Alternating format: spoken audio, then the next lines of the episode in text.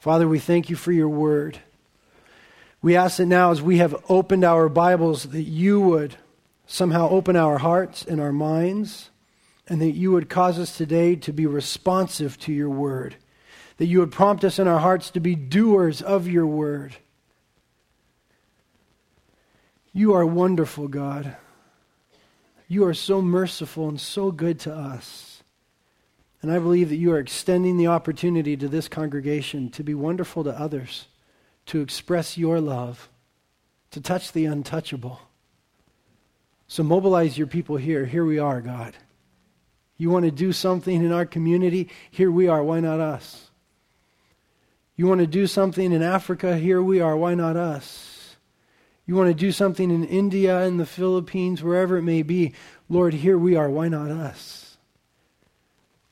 There someone in our immediate proximity that is hurting, that feels so dirty, that is in need of your cleansing and your love and a healing touch? Here we are. Why not us? Instruct us now in your word, but then prompt us by your Holy Spirit to be doers of it. In Jesus' name, amen. We start at the end of our passage where Jesus tells the leper, after having healed him and cleansed him, not to tell anybody. Now, we spoke about this a few weeks ago when Jesus cast out the demons and he was telling the demons, Don't tell anybody who I am, because you know and you understand the demons knew exactly who he was. When he'd show up on the scene, they would say, We know who you are, the Holy One of God. Have you come to torment us before our time? And Jesus told them to be quiet at that time. And now he tells the leper, after having done a most amazing thing, shh, don't tell anybody. It seems ridiculous, doesn't it? It seems crazy. I mean, people are going to know anyway. They're going to see that there's a difference. But it's very clear in the Greek here that Jesus sternly warned them not to tell anybody. In fact, the Greek word there translated sternly warned him, sternly, is the same word that you would use to describe a horse who was snorting. There was great emotion, intensity in Jesus when he said to the leper, Don't tell anybody what has taken place. Why did he do that? The answer is very obvious in verse 45. It says, But the leper went out and began to proclaim it freely and spread the news about him to such an extent that Jesus could no longer publicly enter a city, but stayed out in unpopulated areas, and they were coming to him from everywhere. Now, if you remember last week, Jesus declared what his mission was. In verse 38, he said to the disciples, Let us go somewhere else, to the towns nearby, in order that I may preach there, for this is what I came to do. So his intent was to go into the towns and proclaim the coming of the kingdom of God, the good news of the gospel of God. And he was going to do it methodically. Uh, you know, he said over and over again, My time has not yet come until the triumphal entry, until the cross. Any announcements, any clear proclamations of his being the Messiah were premature until the cross. But you can't keep a good thing down. The word got out. And so it says here that he couldn't even publicly enter a city anymore because of the word about him. It says in chapter 3 Verse 10, he healed many with the result that all those who had afflictions, uh, afflictions pressed about him in order to touch him. It says in verse 20 of chapter 3, and he came home, that is to Capernaum, and the multitude gathered again to such an extent that they couldn't even take a meal. We're told again in chapter 6 that Jesus had to invite the disciples away because the crowd was so great they couldn't even have a meal. They couldn't get any rest whatsoever. The crowd was so tremendous. And so Jesus told the leper, Don't tell anybody, because the crowds would come following and looking for the wrong reasons. People came to Jesus for all sorts of reasons, as they do today. There's all sorts of false gospel messages, messages that are preached, all sorts of false ideas that are put out about Jesus, uh, health and wealth and the prosperity gospel, so on and so forth. But anytime someone was following Jesus for the wrong reason, he would begin to direct them to the right reason. After he fed the 5,000 and the people came and pressed in about him because of the food, he gave the sermon on the bread of life, saying that he was the food. Please turn my mic up a tiny hair. When the disciples came back from their trip, rejoicing that they were able to cast out demons, Jesus said, in effect, Hey, that's cool. That's fine that you could cast out demons, but don't rejoice about that. Rejoice that your name is written in the book of life. So he always brought it back to the spiritual. He always brought it back to salvific issues, issues of salvation. It all had to do with the cross, and yet people would follow for all sorts of funky reasons. Jesus himself said in Matthew 16, if anyone wants to follow me, let him do what? Deny themselves and pick up their cross daily and follow me. Christianity didn't have to do with what material things could Jesus give you, though sometimes he does. It Doesn't have to do with can he heal you physically, though sometimes he does. It has to do with the work of the cross. And as we sang earlier, by giving up our lives, we gain eternity. Jesus said in Romans chapter 10, verse 17, that faith comes by hearing, and hearing by the word of God. So he wanted to proclaim the good news of the kingdom. But he did tell the leper to make sure that he told the priests, because the priests were those who represented God before the nation. And if you read your New Testament, you realize that by this time the priests had gotten a little stodgy, a little stuffy, a little religious, a little cold and dead. And Jesus wanted it announced to them that something new was happening. Something was astir in Israel. In all of the Old Testament and all of Scripture, we only have recorded two times when lepers were ever healed. The first time is in Exodus chapter 12. Miriam doubted that Moses was speaking directly on behalf of God, and so God afflicted her with leprosy and later healed her. And then in 2 Kings chapter 5, we learn of Naaman the Syrian commander who was afflicted with leprosy, and he went to see Elisha, the prophet, and he was healed. And yet in Leviticus chapter 13 and 14, in the Levitical law, there are um, amazing details. There is minutia given as to what the nation, what the priests ought to do when a leper was healed. But it hardly ever happened in all of Israel. A few thousand years of history, it only happened twice. And now Jesus comes on the scene and he wants to make sure he tells the religious people God is alive, God is able, God is willing, God is powerful to heal. And so he made sure he told the leper, Next time it comes time for you to go to Jerusalem, you make sure you offer up those sacrifices spoken of in Leviticus 14 for someone that has been healed. And then God's priests, who are supposed to stand before me in holiness, will know that God is on the move. Don't you know that the Bible declares each and every Christian to be a priest of the Most High God? It's called the doctrine of the priesthood of the saints. Don't you know that we are to declare as we see people getting touched by God, transformed by God, spiritually healed, emotionally healed, physically healed by God, that we are to know and to discern the days in which we live and to proclaim and offer up the sacrifices that are required for such a thing? The Old Testament Levitical priests were offered sacrifices for the leper who was cleansed and involved a couple birds and a bull and so on and so forth. We, the New Testament priests, are called to offer up the sacrifice of praise, as the author of Hebrews says in chapter 13. Let us therefore offer up the sacrifice of praise, that is the fruit of lips that give thanks to his name. So as we see God doing things, healing people, transforming people, making lives brand new, delivering presents to children, we are to offer up the sacrifice which is the obligation of the priesthood given unto you, the sacrifice of praise, to exalt God for his glorious and merciful working.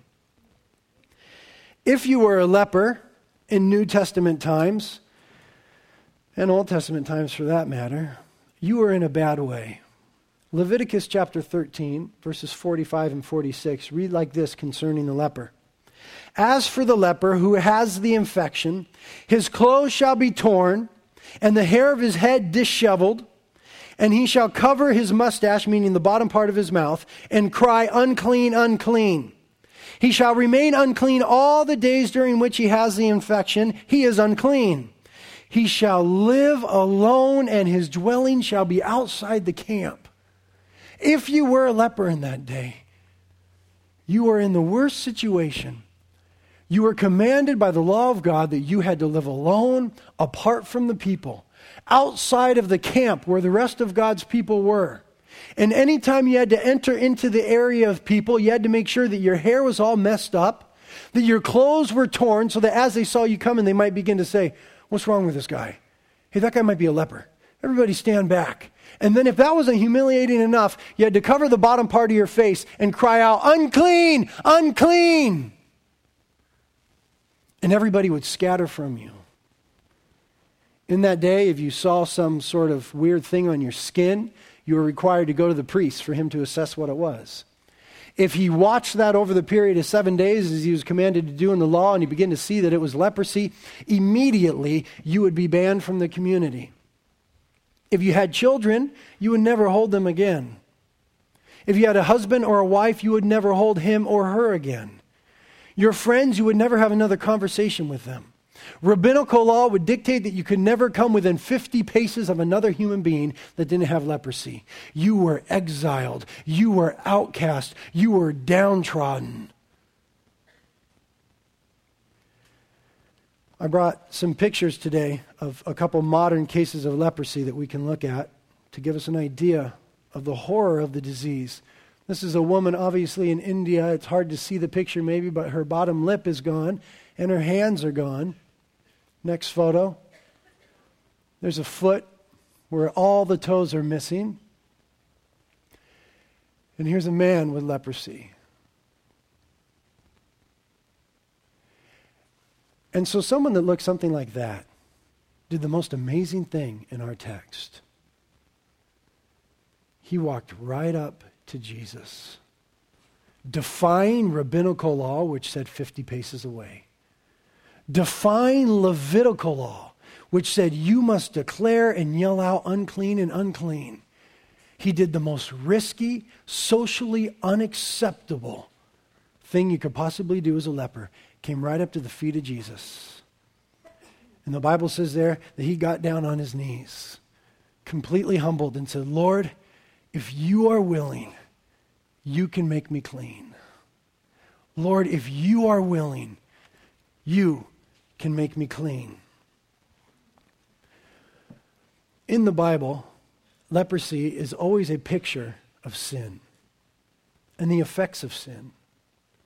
The Bible declares in Isaiah chapter 64, verse 6, that all of us have become as one who is unclean. That is by our sin. That even our righteous deeds are as filthy rags, those rags that would be hanging off the body of a leper. And so, God, when we are in our sin, because of his righteousness, his cleanness, his holiness, views us as we viewed that leper. And yet, how wonderful it is that Jesus allowed this leper to come right before him, to fall on his knees and he said, Lord, if you are willing, nobody else will even talk to me. I am so disgusting. I am so dirty. I am in so much pain. I am so alone. Nobody else is even willing to look at me, but you, Jesus, you can heal me if you are willing.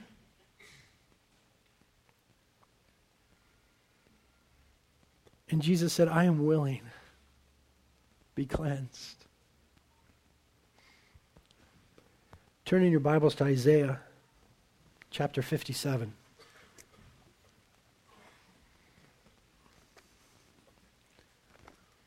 Isaiah 57.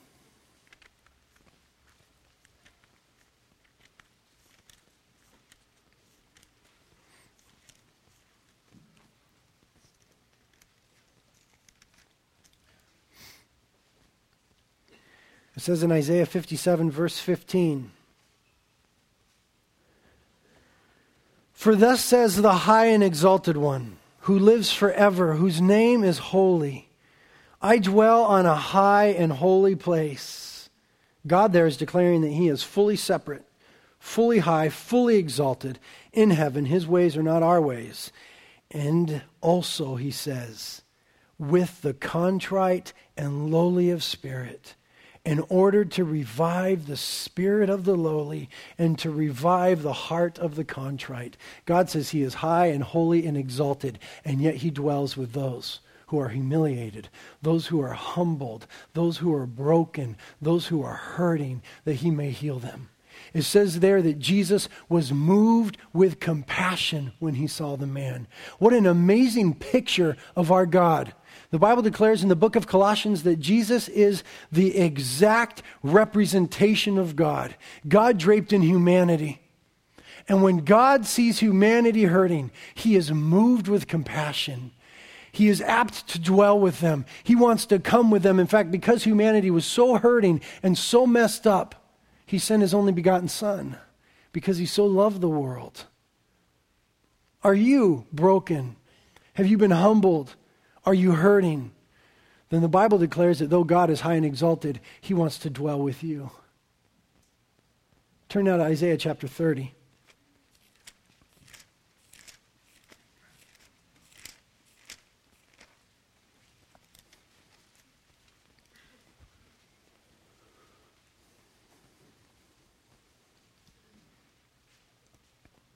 I want you to see again the heart of God revealed in Isaiah chapter 30, verse 18.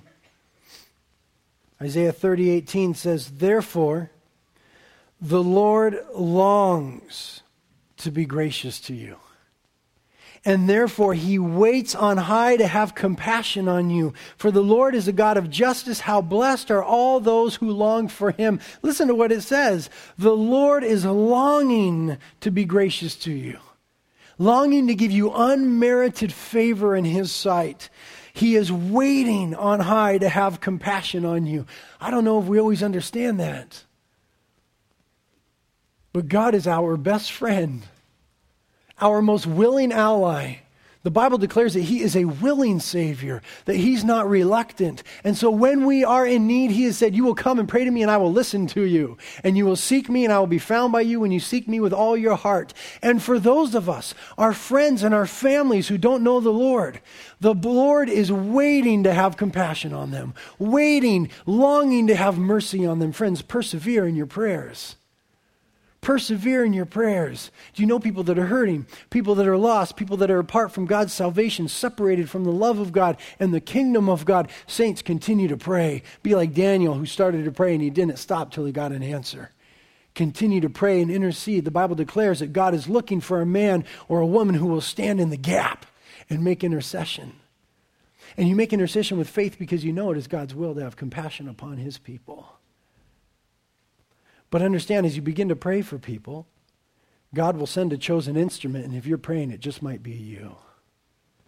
How wonderful that we can be God's instruments of compassion, God's hands of mercy. He is not manifest in the flesh right now on earth. Jesus won't touch anybody physically right now on earth except through you. You are the embrace of the Lord to humanity. You are the hands of healing in this community on behalf of our Lord and Savior, Jesus Christ. I want you to see exactly how the Lord responded as we go back to Mark.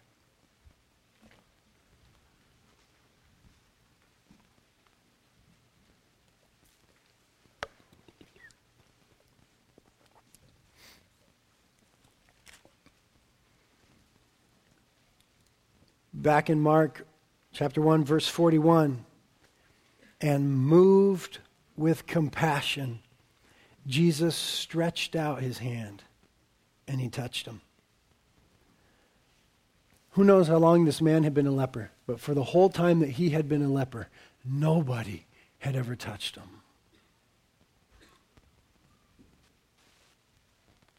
I read a story this week of a pastor who was counseling with a man that was so lonely that he went to get a haircut once a week just so that someone could touch him in an uncomplicated way.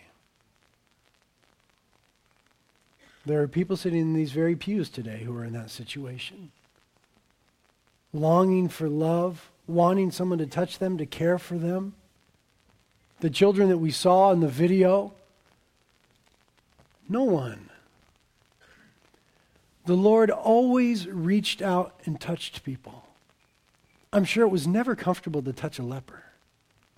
The Lord always reached out and touched people. Earlier in the chapter, chapter he healed Peter's mother in law. He grabbed her by the hand. He touched her. He raised her up.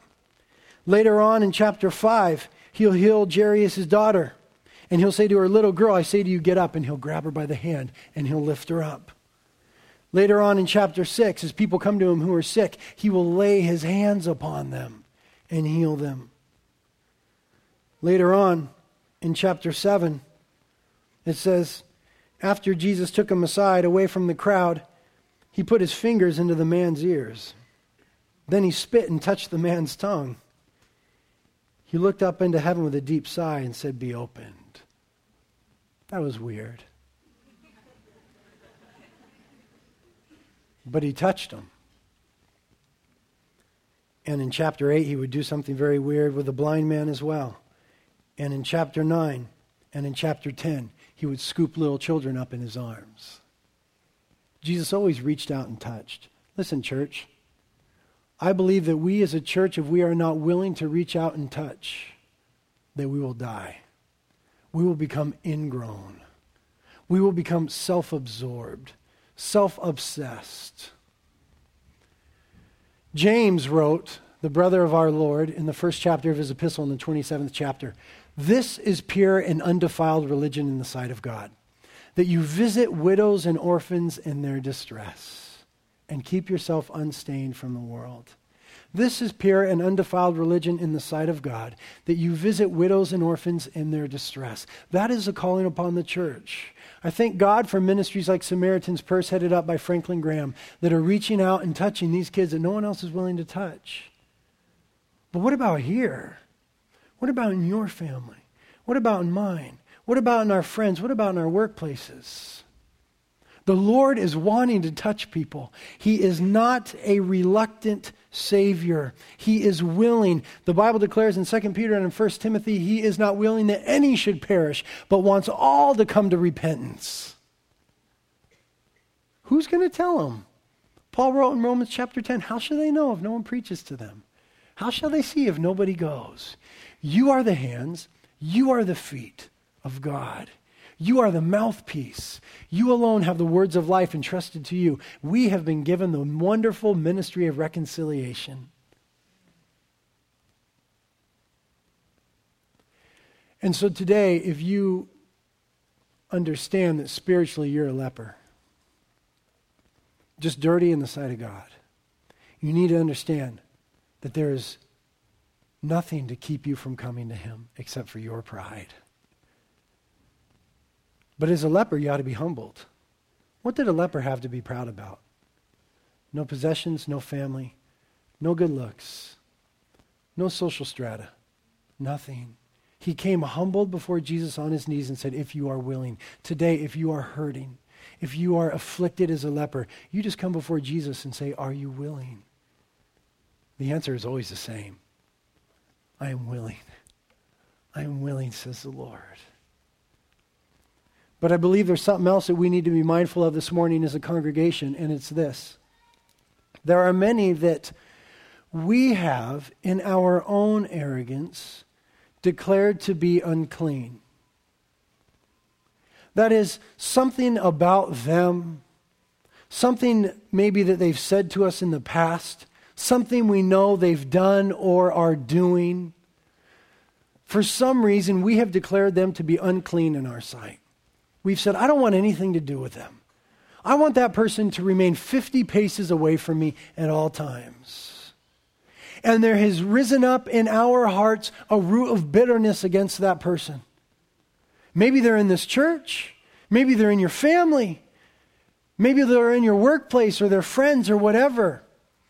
But I believe that this morning, many of us have taking root deep in our hearts a bitterness that needs to be dealt with. We have declared somebody unclean. I know by the Spirit of God that even in this congregation, there are people that sit on this side of the room because they know that so and so sits on this side. And they never thought in their wildest dreams as they had an altercation or a problem or something years ago that they would wind up in the same church, but here they are. And now God is calling us to deal with it. Now God is saying, get rid of the 50 paces. You go to that person that you, in your own arrogance, in your own bitterness, in your own heart, have declared to be unclean, and you reach out and you touch them. Maybe that's you this morning, and there's someone in this room right now, and you know you have a problem with them. Can I tell you that the Bible declares that we must be reconciled one to another that we have been entrusted with a ministry of reconciliation, first reconciling God to man, and then being reconciled one to another. The Bible declares that we ought to be at peace with all men so much as it depends upon us. The Bible declares that if you come to the altar to make a sacrifice and you realize that your brother may have something against you, that you are to leave your sacrifice there at the altar and go to that brother and say, Hey, man, is everything cool with us? Did I offend you in some way?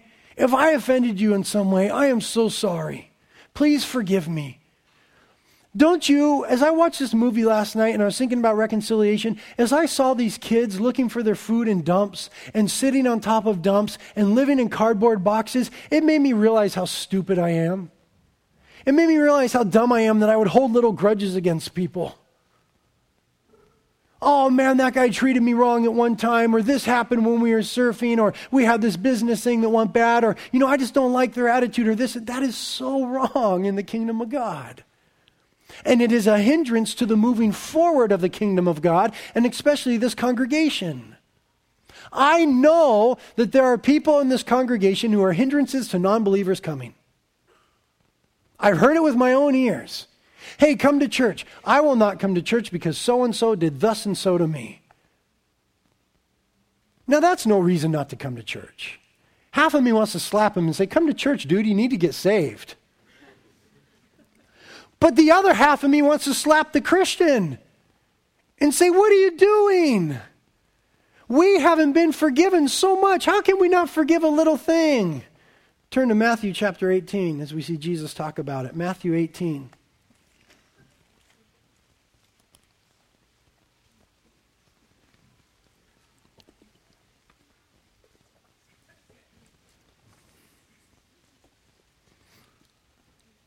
Matthew 18, starting in verse 21.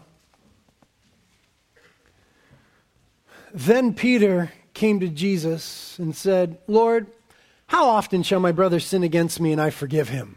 Now, rabbinical law during those times, that is, the laws and regulations handed down by the rabbis to the people, declared that three times was sufficient. If you were to pose this of a normal rabbi, you were to come to the Jewish rabbi in the first century and say, uh, How many times should I forgive my brother? He would say, Dude, three times and you're, psh, it's over. Three times, no problem. Now, Peter, being Peter, never one to be outdone, comes and says, Lord, how many times shall my brother sin against me and I forgive him? And then he says, Check this out, James. Listen, John. Up to seven times? No doubt thinking he was the man. No doubt thinking that he was being very spiritual. The rabbis say three, I'm going to double it plus one. I'll see that and I'll raise it. Lord, seven times. Jesus said to him, I don't say to you up to seven times, but up to 70 times seven. 70 times seven. What is that? Thank you. 490 times. And so what Jesus was saying was on the 491st time, you're done with them. Forget about it. No, that's not what he was saying. He was illustrating the fact that our forgiveness that we extend towards others who have offended us should be limitless. That's what he was saying over and over again. Man, they wronged me. They wronged me again. They did it again. They did the same thing again. They did that same thing again. He said it again. He did it again. He did it again and again and again. Oh, now he doubled it and he's adding to it.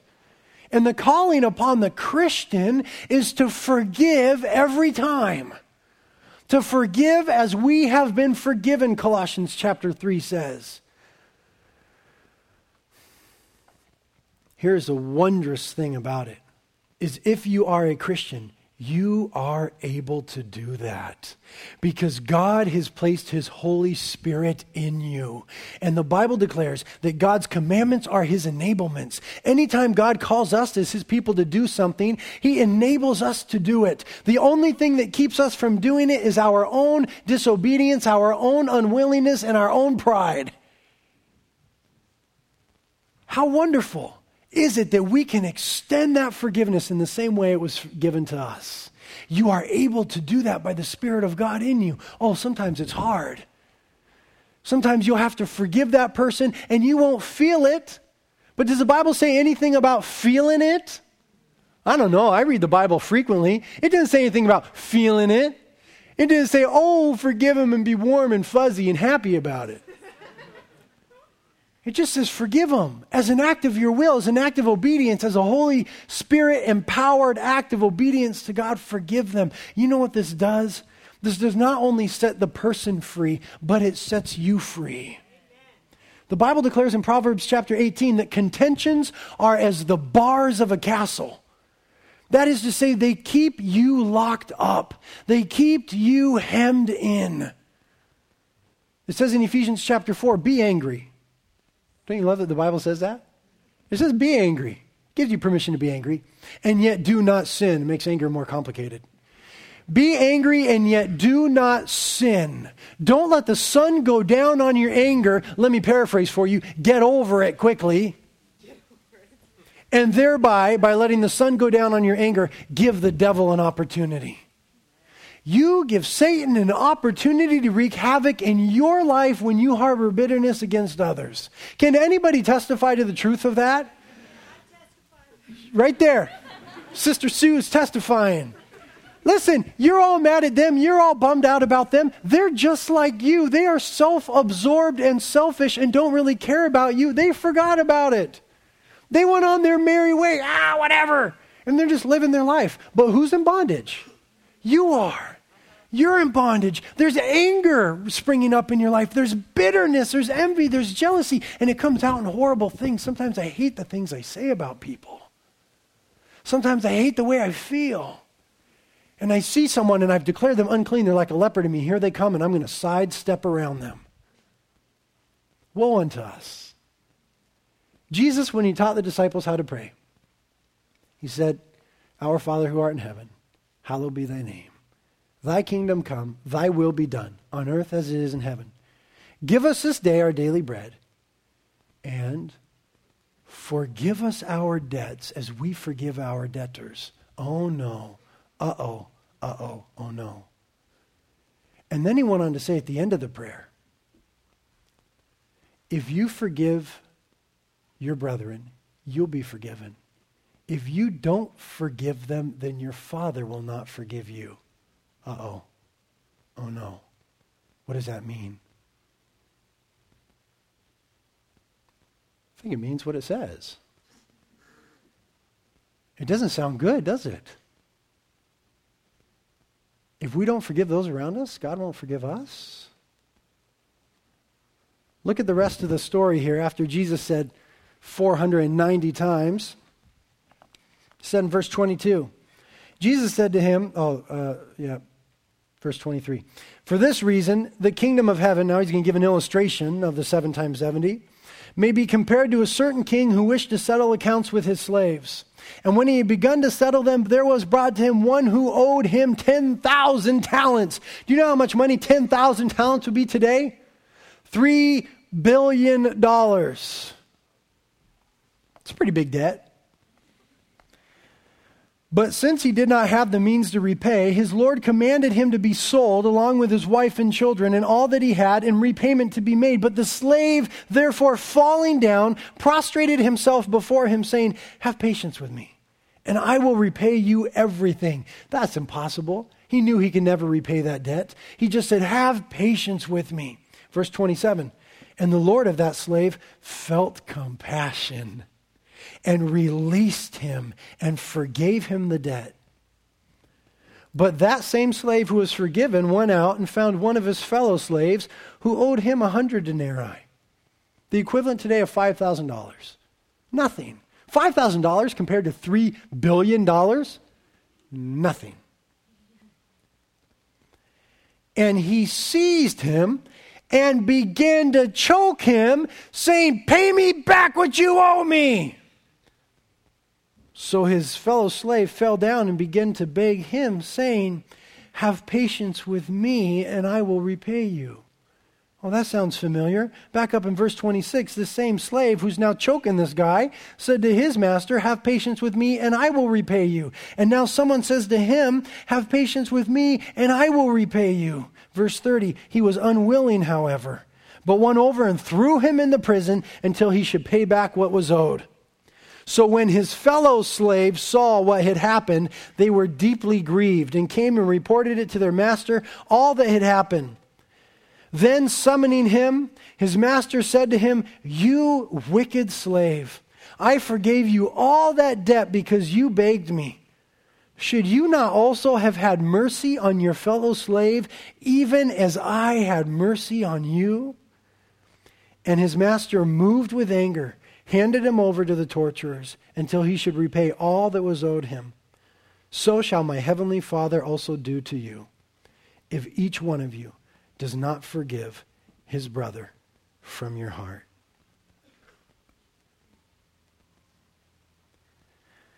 I understand that many of us have reason to be offended, to be angry. People have legitimately wronged us. In the book of Corinthians, there's all sorts of problems in the church, and Paul was writing in 1 Corinthians chapter 6 because they had lawsuits against one another. Christians were suing one another. And Paul said, Don't do that. You know what Paul's remedy was? Paul said in 1 Corinthians chapter 6 to those Christians who had trouble with one another, why not rather be wronged?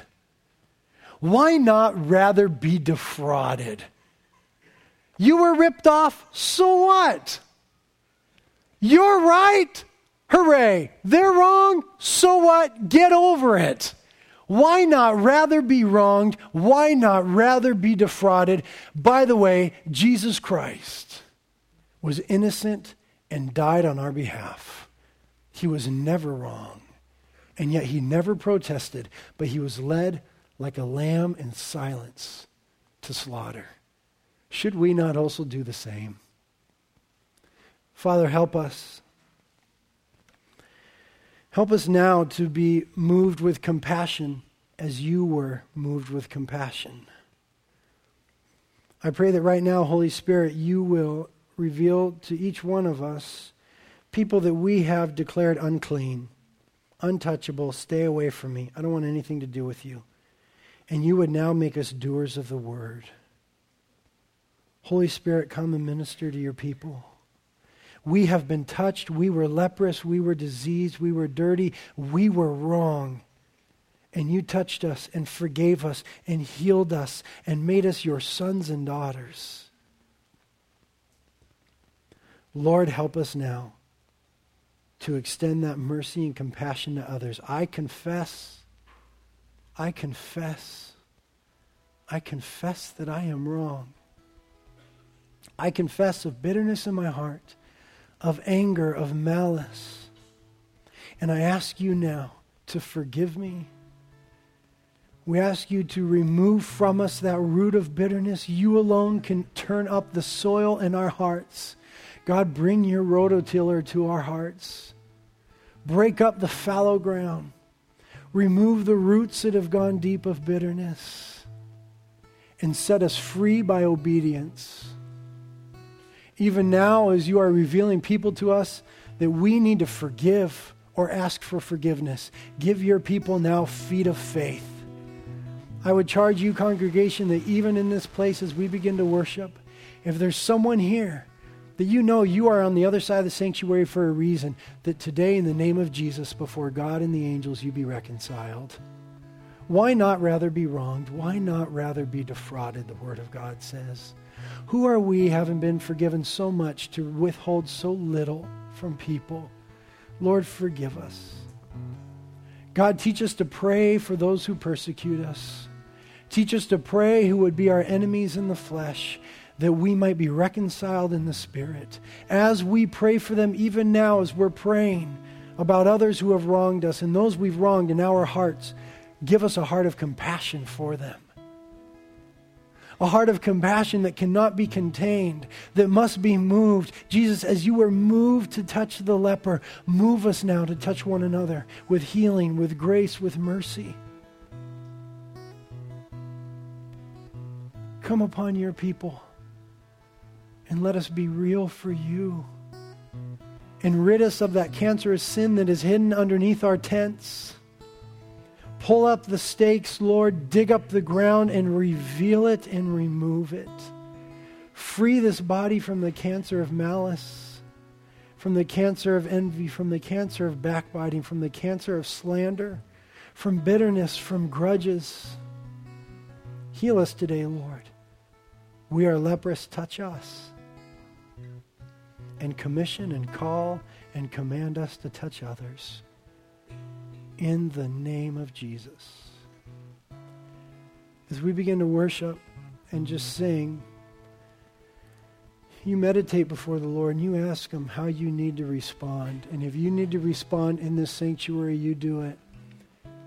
If you need to get out of your seat, and walk over to somebody and grab them out of their pew and take them aside and be reconciled, please today do it.